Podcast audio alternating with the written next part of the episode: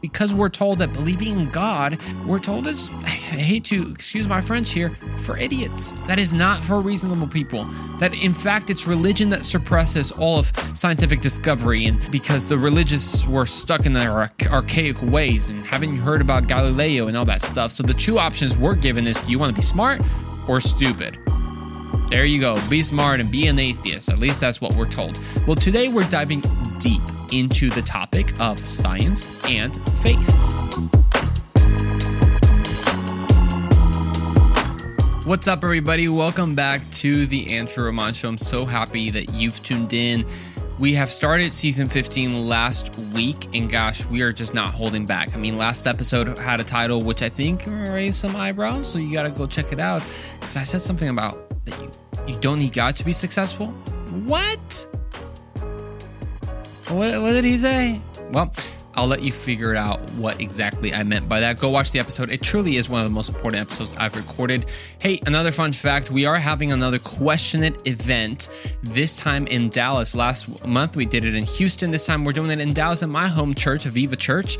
If you're in the DFW area, I want to personally invite you. I love to save you a seat. Go to ccgeneration.com slash question it event ccgeneration.com slash question event. It's November 5th. Bring a question, bring a friend. It's completely free. This is the opportunity if you have a friend who might be kind of uh, on the fence about Christian faith or totally antagonistic to it, bring them to this event so that way they can ask their questions and we can explore the answers together. Well, folks, there has been a lie. I almost feel like a news anchor. Ladies and gentlemen, breaking lie that has permeated so much of culture and has affected many believers as well. Although a myth, it's often repeated so much that it's believed to be true. From the news, here first, you heard it here first, to colleges, to social media, there isn't a space that hasn't been affected by this. So far, this is sounding pretty dramatic, like every time you hear the news. I know. Well, what is this myth? This myth is what Esqueleto believed in. If you know Nacho Libre, Esqueleto, I'm concerned about your salvation and stuff. Why have you not been baptized? Because I never got around to it, okay?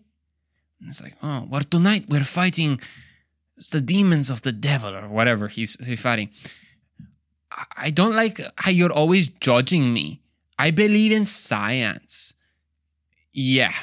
Today we're going to be talking about the war of science versus, you can fill in the blank, faith. You see, this war, and I say war even though it's a myth, is supposedly between people who have quote unquote blind faith in some type of sky daddy up there that they can't see in some ancient book called the Bible, and the smart atheists, the non believers who believe in facts, evidence in the real world. And this myth has caused so many people to not take their faith seriously anymore. I've, I've spoken to many youth that unfortunately just said, you know what, I like science, but I don't know even, can I believe in God? What about the Big Bang, evolutionary theory? What about all this stuff? Because we're told that believing in God, we're told is, I hate to excuse my French here, for idiots. That is not for reasonable people. That in fact, it's religion that suppresses all of scientific discovery, and and because the religious were stuck in their archaic ways, and haven't heard about Galileo and all that stuff. So the two options we're given is: do you want to be smart or stupid? There you go. Be smart and be an atheist. At least that's what we're told. Well, today we're diving deep into the topic of science and faith. I know not everyone's really interested in like nerdy conversations about science, but I want to emphasize why this is for you because we're not actually going to go into detail about science. So don't worry if you hated your chemistry class, your physics class, or your biology class.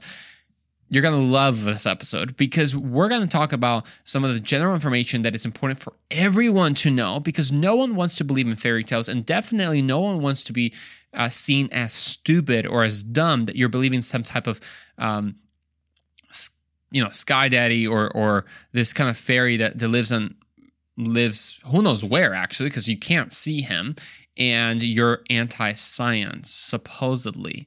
Well like i said it's a myth but let's answer the question is the christian faith actually anti-science and in answering this question we'll show how the definition of, of faith that a lot of times people use is wrong and sorry I'm, let me get back into my news anchor so let's answer the question Is the Christian faith anti science? In answering this question, we will show how the definition of faith in the world that the world uses is actually incorrect. You see, Christianity has always been a thinking faith. We're going to tell the true story of Galileo and the church, how it was actually Christians who led the scientific revolution, and lastly, and ironically, how atheism is actually anti science. We're back after the break. How about that? Maybe I should be a news anchor. Oh no, I think I did a pretty bad job. Anyways, it's a jam packed episode. Let's get into it. First of all, our definition of faith is usually wrong when talked about um, in the conversation of this myth. What is faith to begin with? Is faith really blind? Because a lot of the myth of science versus faith depends on the false definition of faith. Because having faith, I know we've said that word like 10 times now, but that's okay because it's part of the episode. Having faith has been compared to wishful thinking, to being naive, to being gullible. Like, oh man, here here goes the guy who who rejects reality apparently. But this is never the definition of faith I, I think any serious believer holds. Because Hebrews 11 says, now faith is the what? The assurance, the evidence of things hoped for, the conviction of things not seen. Now, some have taken the very last part of that that says the things not seen as to say, well, there it is, blind faith. But wait a second. Faith is putting your trust in something, and we're going to define it in, in, in a couple seconds here. But all the stories of great men and women of the Bible who had faith, they didn't have faith in the unknown necessarily. They had faith in God. So there's definitely an unknown kind of realm about faith, but but it's not blind because it's set on God. I mean, faith more properly defined is trusting in what you have good reason to believe is true. I'm going to say it again. Faith is more properly defined as trusting in what you have good reason to believe is true. So if this is the case, we all use faith because faith is belief in action. You I can say that I believe this chair will hold me until I sit down. That's when it's actually faith. Faith is putting your weight, like literally me right now, or your trust, you're leaning on something. That is faith. So when you put your faith in Christ as an example, it means that you're putting your trust in him because you have good reasons to believe him. You have good reasons to believe that he what he said is true, that who he is is the truth. So this idea that putting your trust in Jesus and following him is some type of wishful thinking, that's just not accurate. Or it's blind faith. It's just not true. In fact, from the very from the get-go from the very beginning the christian faith has been a thinking faith let's read uh, 1 corinthians 15 and actually we won't read the, the entire thing i just want to kind of give, give a summary here paul gives names after names after names of eyewitnesses that saw the risen jesus at the end including himself he's not saying guys Jesus rose. How do you know? Oh, bro, blind faith, brother.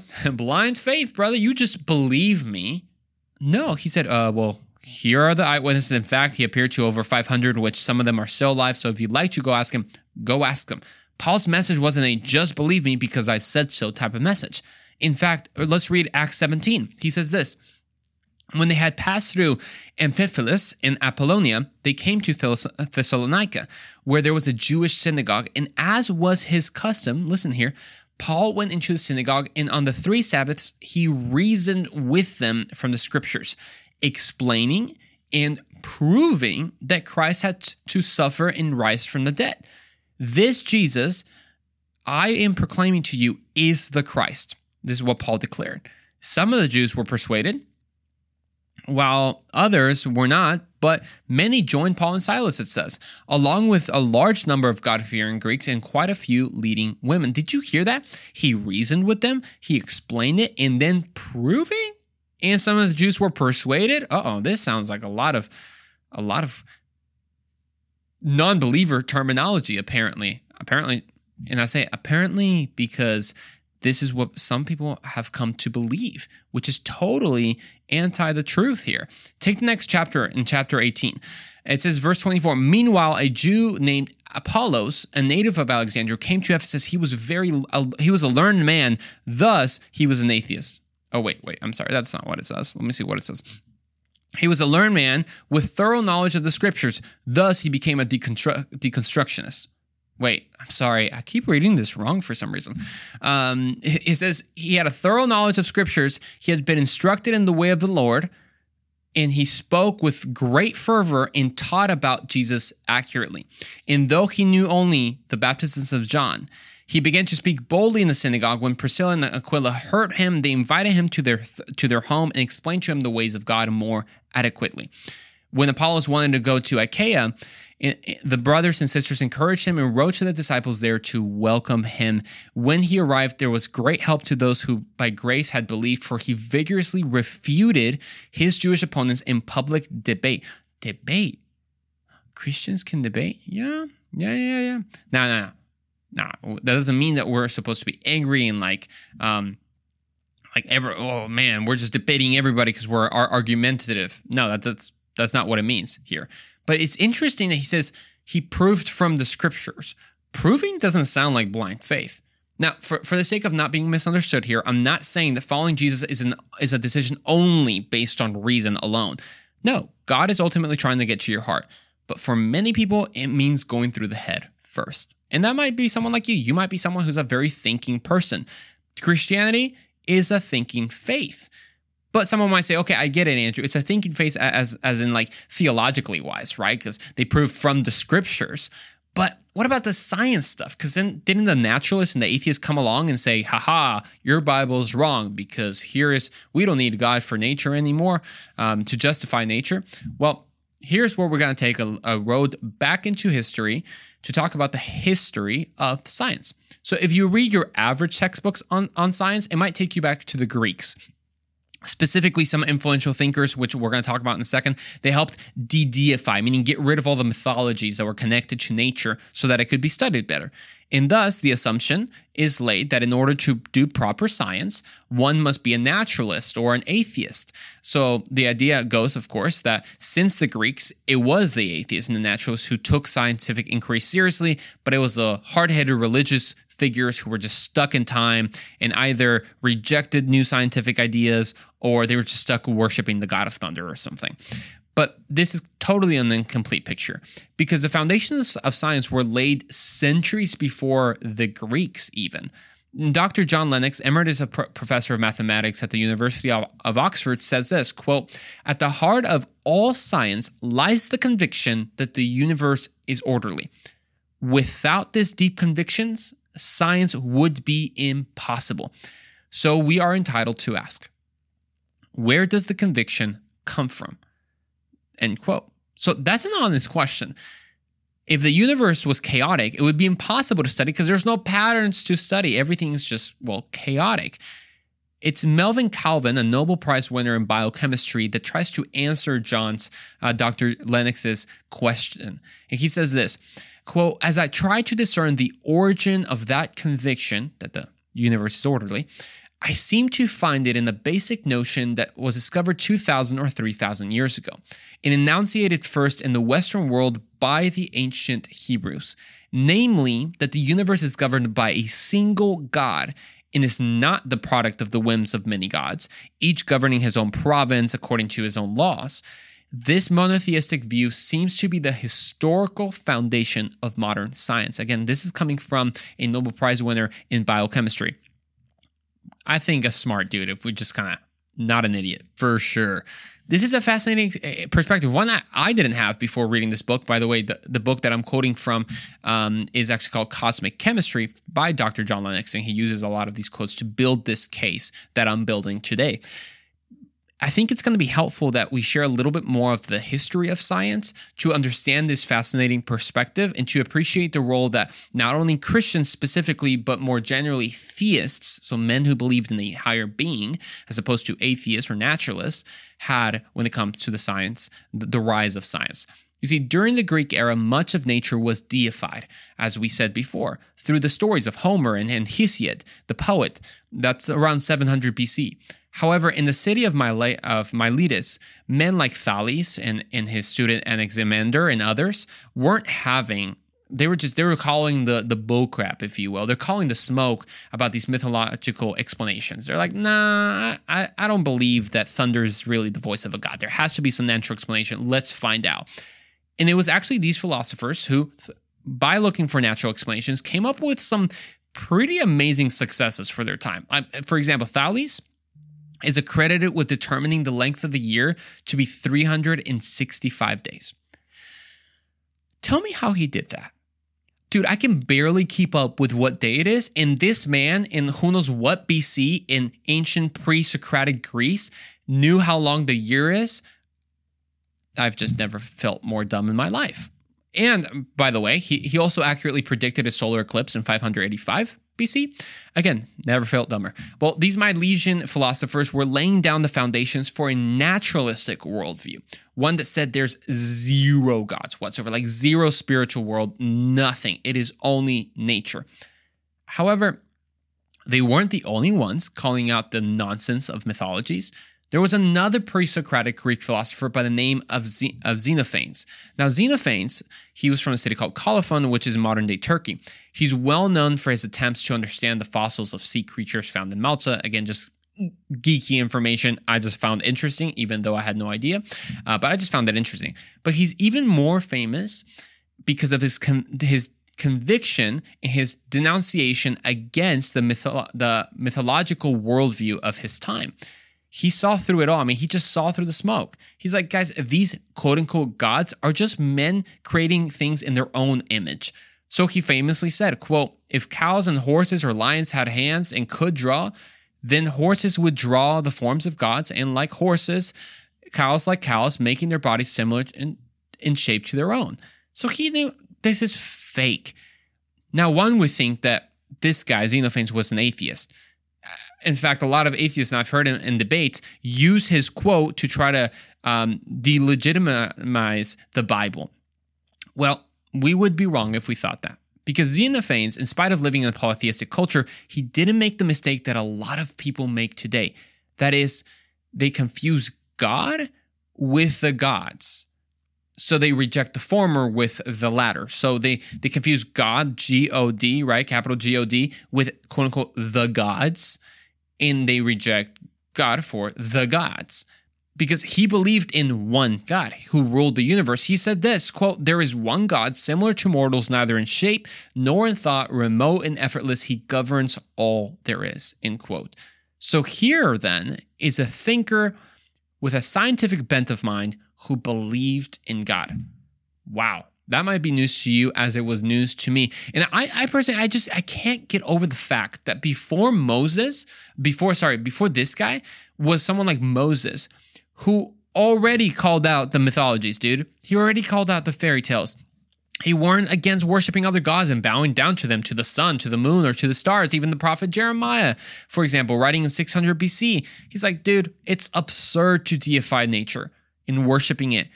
Like, no, the atheists weren't the first ones to de deify the universe. It was actually the theists, the theists who said, this is nonsense. No, nature is not a God. Okay.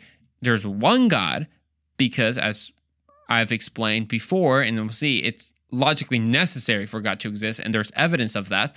But as you can tell, the Christian faith, and I say the Christian faith because it's rooted in Jewish scriptures, has a long track record of calling out the nonsense and fairy tales and mythology. So to place the Christian faith in the mythology section when it's Christian faith that calls out mythologies in the, in the first place, yeah, that is just ain't gonna work, bro. Well, back to Xenophanes. So uh, during his time, there were two patterns, if you will, two trajectories in Greek thinking from that time. There was one like Xenophanes, which we just talked about in the Hebrews, which held that there was a divine designer who transcended the in the material world. And then there's some like Thales, for example, that was um, was atheistic and materialistic. Well, fast forward like a bunch of years to the 13th century AD. So we were like in 500 BC. Well, now we're in 13th century AD when Thomas Aquinas comes into the picture. Now, Thomas Aquinas, he began to for- formalize even more the theological thinking of God's relationship to, to creation. It had already been done by a lot of brilliant minds in the Christian world, but he became to formalize it even more.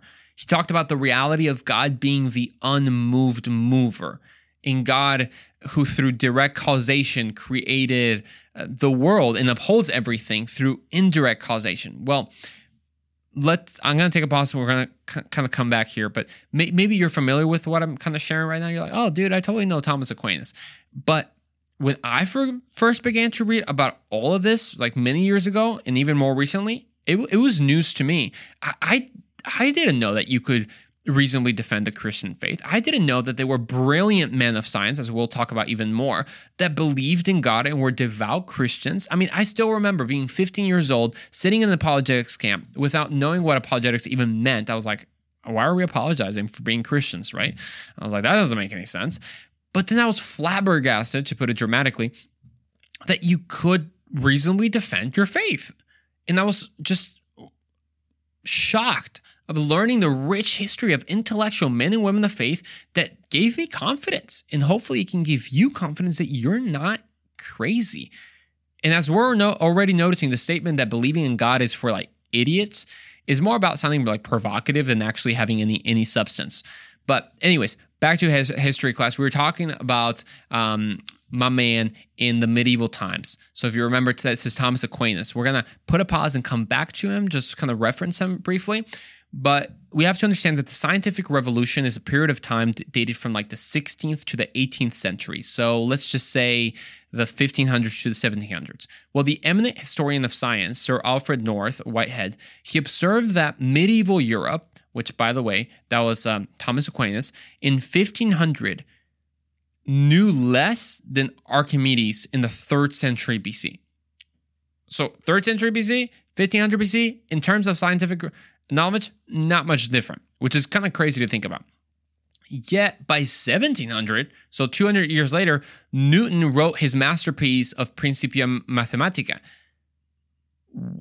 how does this even happen? I mean, Whitehead, he asked the, the question, um, how does, what can account for such an explosion of knowledge that happens in such a relatively short amount of time? Well, here's his answer.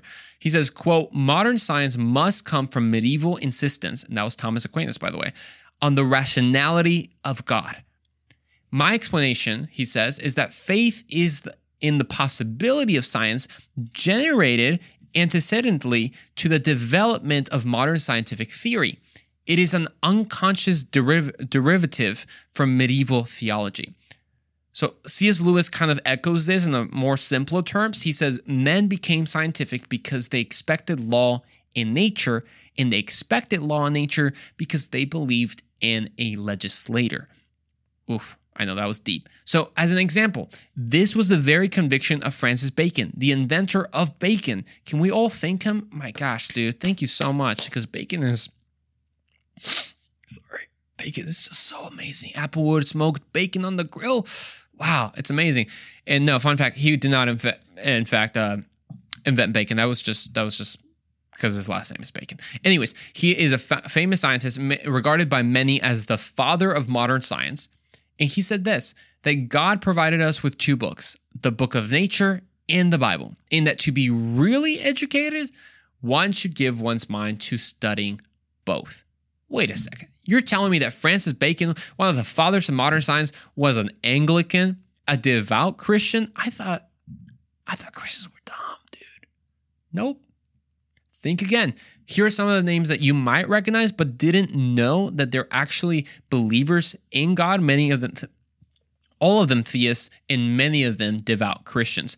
Galileo, for example, which we will briefly talk about a little bit later.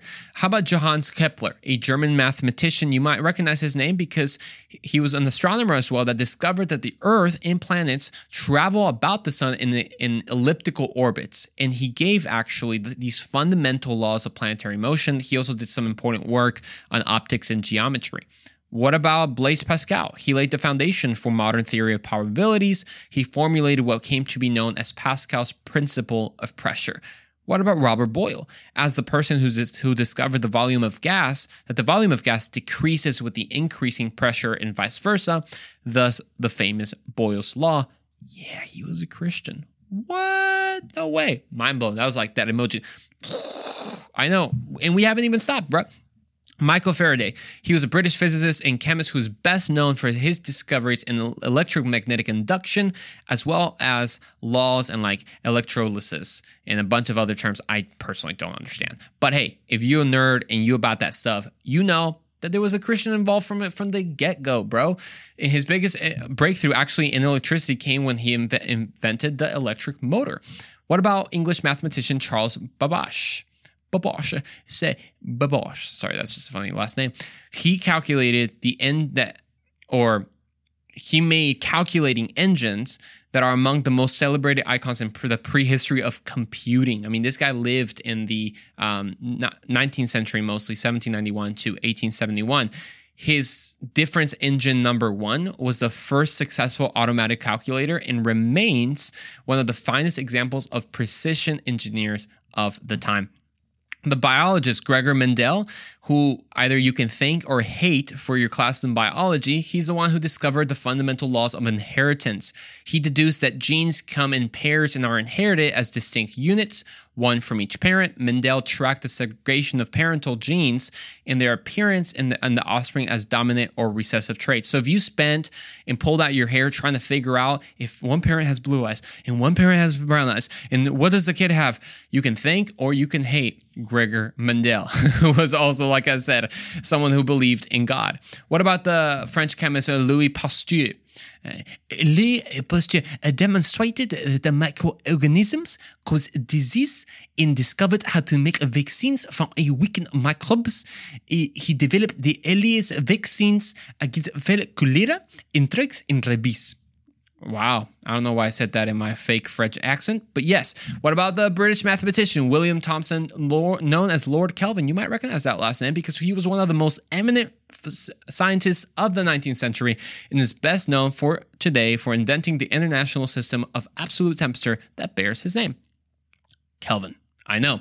What about, lastly, the Scottish mathematician James Clerk Maxwell? He's best known for formulating the theory of electromagnetism, excuse me, such smart words. I need my I need my fake glasses. I wore my polo for this moment because I wanted to feel smart, but apparently I needed like some glasses as well. And making the connections between light and electromagnetic waves. Obviously, a bunch of idiots. Gosh, these guys are like not smart at all because they believed in the God. Anyways, let's go with smarter people who don't. Yeah, if you can't see my my expression right now, I'm like, bro, these guys were geniuses and they believed in God. Now, uh, one point of clarification is I'm not claiming that every aspect of religion, in Christianity in particular, has contributed to the rise of science because there's some stuff that's just strictly theological. What I am suggesting is that the rise of science came because of a biblical doctrine of unique of a unique creator God who's responsible for the existence of and order in the universe. That has played an important role in the history of science. And and I get it, you, you might say, you know what? Um, I knew all of that, but there's still been a lot of a lot of resistance, a lot of resistance from from religious. Like, are you trying to say, Andrew, that there hasn't ever been any resistance from a religious group against uh, the rise of science? No, there definitely has been. There's there's been resistance to scientific advancement by religious men and women. It was actually a Scottish theologian, um, TFT Torrance, uh, Torrance, sorry, T.F. Torrance, in his book Theological Science, that he points out that science was often, quote, seriously hindered by the Christian church, even when they were, when within it the beginnings of modern ideas were taking their rise, end quote. Nevertheless, he writes, quote, in spite of the unfortunate tension that has so often cropped up between the advance of scientific theories and traditional habits of thought in the church, theology can still claim to have mothered throughout long centuries the basic beliefs and impulses which gave rise specifically, especially to modern empirical science. If only through the unflagging faith in the reliability of God the Creator and ultimately the intelligibility of creation itself. See, now I just want to take, before we wrap up, wrap up this episode, to just talk about the infamous story of Galileo, because I know a lot of people that go, well, well, well, well, well, well, what about Galileo though?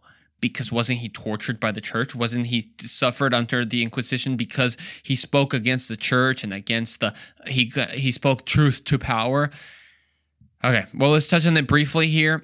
Why I say briefly, it's like really briefly. Um, but uh, let, let, me quote history professor Peter Harrison in his like amazing work called "The Territories of Science and Religion." This is gonna kind of help us frame our conversation about Galileo. This is what he says: "Quote." He says to cite this as an as an instance of science in religion conflict is to mis- misconstrue the context. For a start, the Catholic Church endorsed the scientific consensus of the period, which, on the basis of the available evidence, held that the Earth was stationary in the middle of the cosmos. To this extent, it might be better to characterize this episode as a conflict within science rather than between science and religion. Second, the first use of Galileo's affair for propaganda purposes was actually by Protestants, seeking to discredit Catholics so that it was initially given a role in conflicts within religion. End quote. We have to understand Galileo was not an atheist.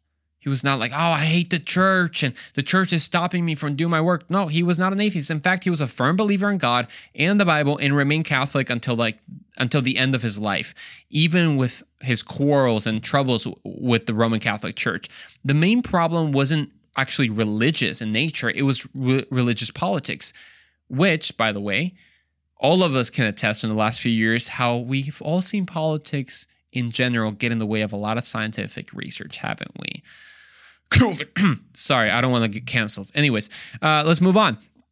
You see, there are a lot of myths concerning this man, and it will be just helpful to dispel some as we just start wrapping up the, the episode. Arthur Koestler, he refers to some of these in, in his book called The Sleepwalkers. He says, quote, contrary to, to statements and even recent outlines in, his, in science, Galileo did not invent the telescope, nor the microscope, nor the thermometer, nor the pendulum clock.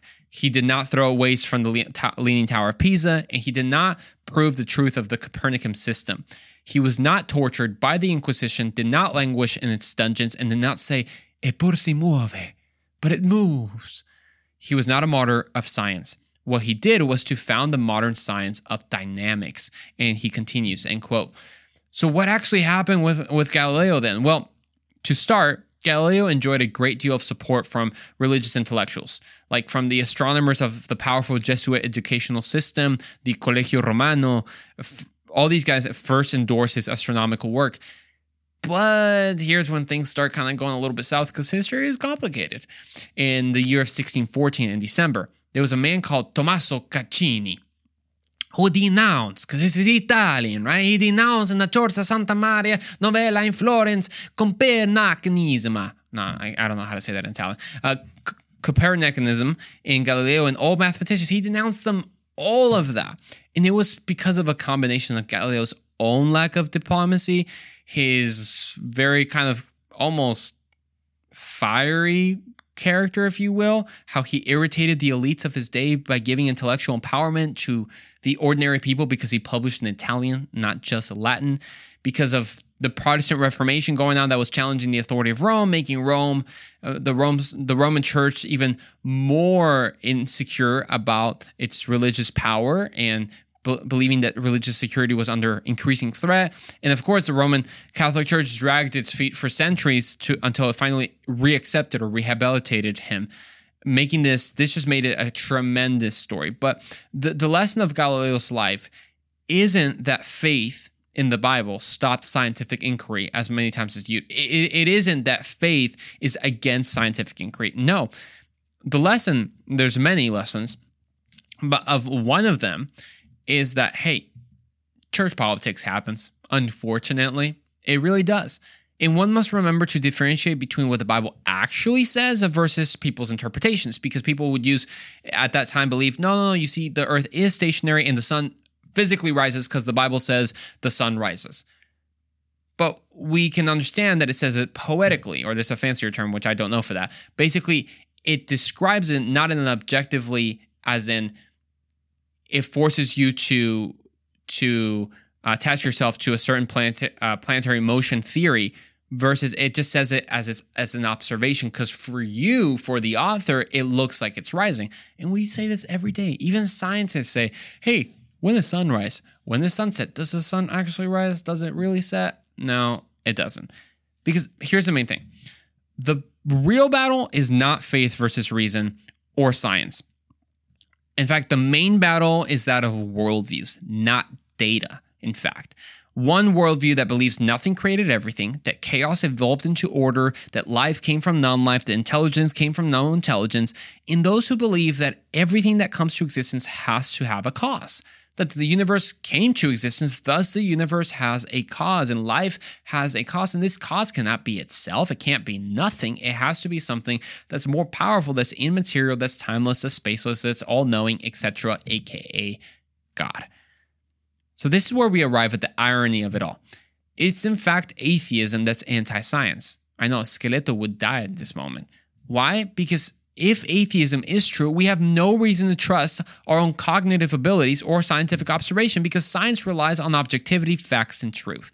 Yet, if our minds truly developed out of the need to survive, according to Darwinian evolution, mind, our mind's goal is not to seek out truth, but to survive. So how can we trust our brains to be telling us the truth and not just to tell us something that to help us survive? If atheism was true, well, there would in fact be no order in in nature, and thus it would be unintelligible. And I would argue we wouldn't even be here if atheism is true because there needs to be a God for creation, and that's a longer episode. Go check it out. We did talk about seven reasons why we're not here by chance. But what's funny is like think about Kirk uh, Kerstenstein. He was the founder of Legos. Atheists are like kids playing with Legos but denying that Kerstenstein ever existed or denying that anyone created Legos. It's like, what? Are you serious? Like we're playing with creation but denying that the existence of a creator is truly remarkable. So if, if you're someone today that you have a more scientific bend, dude, God made you that way. Like that doesn't mean, oh, I guess I can't be a Christian. What are you talking about? God is not afraid of the reason that He gave you. Use it. God has so much for you to discover. Just don't let bitterness and, and hurt and pride get in the way, because then that's we start drawing wrong conclusions from the data.